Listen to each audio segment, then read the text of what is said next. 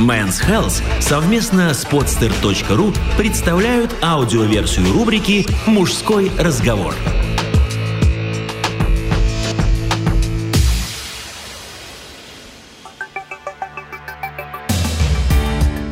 Цой жив. Завтра кто-то утром в постели поймет, что болен неизлечимо.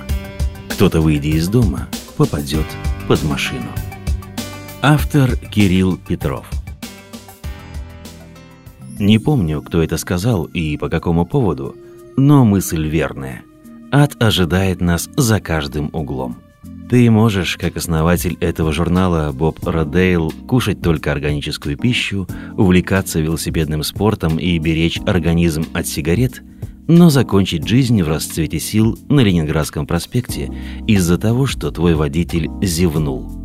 Или однажды, возвращаясь с работы, ты вызовешь подозрение у милиционера, и утро в участке встретит уже твой труп. Завтра кто-то, вернувшись домой, застанет в руинах свои города. Кто-то сорвется с высокого крана. Такие дела. Перехожу к сути. 20 июня 2012 года обещало быть прекрасным днем. Солнце сверкало на мытых машинах, сытые таджики подстригали травку во дворе. Через пару дней я улетал с семьей в Италию. Купаться и принимать морепродукты внутрь утром, днем и вечером – я был готов к этой поездке как никогда. Это раньше я отбывал во все командировки в мокрых носках, потому что постирать их успевал только в ночь перед отъездом. Сейчас я даже знал, куда устремляются в июне течение у побережья Адриатики. Что еще предусмотреть? Как предотвратить любые неприятности, которые могут испортить поездку? А, вот же – на днях у меня на машинке, прости, образовался некий белый шарик. Явный жировик, но надо бы провериться. Мы будем две недели вдалеке от дома, вдруг что? Заеду-ка я перед работой в поликлинику. Заехал. В кабинете 211 молодая хирургесса гоняла чаи с медсестрой преклонных лет. «Ну, снимай штаны», — улыбнулась она. Да. Заходи в смотровую, ложись. Зашел, лег. Медсестра гремит инструментами, в воздухе запахло спиртом. Почувствовал укол в мошонку. Приподнял голову. «Вы что, резать собираетесь?» «А что мне с ней? Целоваться?» «Окей. Значит, первые дни в Италии не буду купаться». Лежу, рассматриваю пластиковый панельный потолок. Врачиха копошится где-то на краю зрения. Чуть погодя, начинаю вслушиваться в их диалог с медсестрой, приобретающий странный характер. «Что-то вы глубоко пошли. Подцепить не получается. Он в отпуск едет, давайте оставим, после сделаем. Вот, пошла, пошла. Нет, не выходит. Вы правее берите. Сейчас, сейчас. Ой. Да, сейчас. Тампон?» Сейчас, да, берем. Да. Вот. Тампон. Зашиваем. Молодцы врачи, делают свою работу. Прямо сериал «Скорая помощь».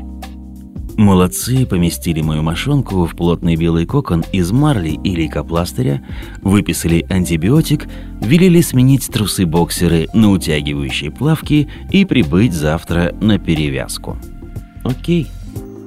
Я купил лекарство – Доехал до дома, вышел из машины и вдруг увидел, что на джинсах в районе смыслового центра моего тела расплывается красное пятно. Деревянным шагом, оставляя на полу пятна крови, добрался до квартиры.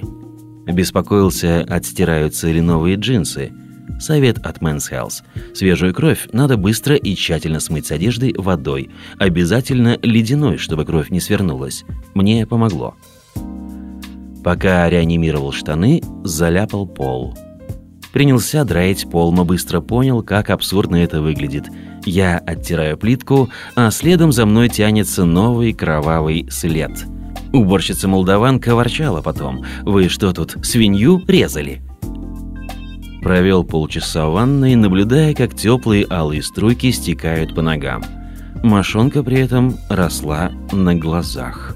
Когда пропитанная кровью повязка начала отклеиваться, и из-под нее показалось нечто размером с яблоко сорта Red Delicious, я вызвал жену с работы и предупредил поликлинику, что меня сейчас привезут. На знакомом этаже царила суета. Меня подхватили под руки, уложили на стол. «Здравствуйте, я заведующий отделением. Нина, померяй пациенту давление. Лампу, лампу направляйте. Вы что, бинт туда напихали?» Какая у него группа крови? Пережимай. Нет, вон тот, пережимай. Вызывайте скорую. Да в любую пусть везут, только поскорее. Видимо, я уже потерял к тому моменту много крови, потому как эмоции куда-то ушли. Фиксировал только, как женщины в белых халатах, прижав руки к груди, провожали меня с этажа сочувственными взглядами. Как шофер скорой заблудился, и я показывал ему дорогу, привстав на кушетке – как молодые урологи, обступив меня, лежавшего на очередной кушетке. «Это кто ж тебя так? А ты куда смотрел? А она чего?» Помнишь, еще несколько часов назад я любовался солнечным деньком и строил планы. Сейчас я лежал в круглом реанимационном зале, накрытый простынкой. Вокруг меня, подключенные к попискивающим аппаратам, стонали серые люди – неслышно подошел и сочувственно сел рядом на табуретку доктор. Кирилл Александрович, операция будет под общим наркозом. Возможно, выяснится, что нужна ампутация правого яичка. Подпишите согласие, пожалуйста. Я подписал. И вот что я думаю по этому поводу. Примерно раз в 200 лет где-то в Петербурге появляется пророк – рожденный выходцами из далеких земель. Два века назад это был Александр Пушкин, составивший нам в форме Евгения Онегина энциклопедию русской жизни. Спустя время его место занял Виктор Цой, сформулировавший главное правило поведения в нашей стране. «Следи за собой, будь осторожен». Помнишь?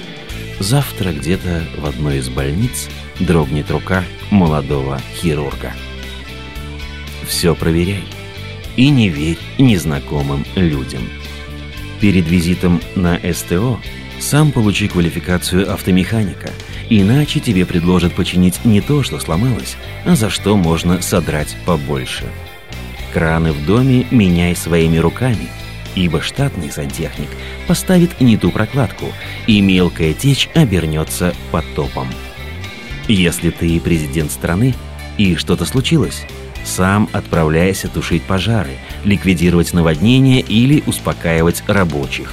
Без твоего контроля любая спасательная операция превратится в фарс и разворовывание средств. Яичко мне спасли.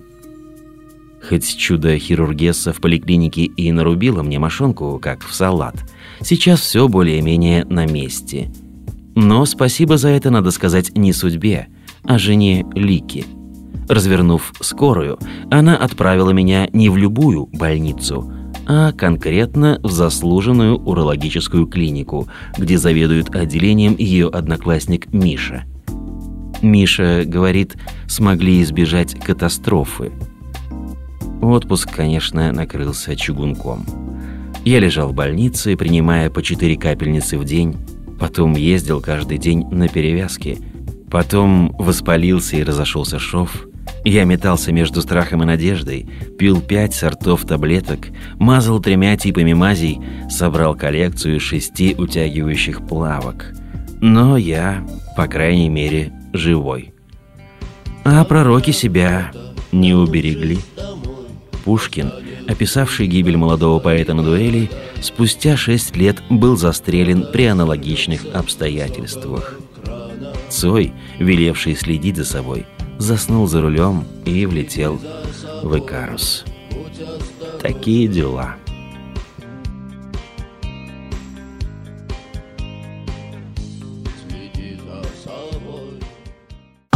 Сделано на podster.ru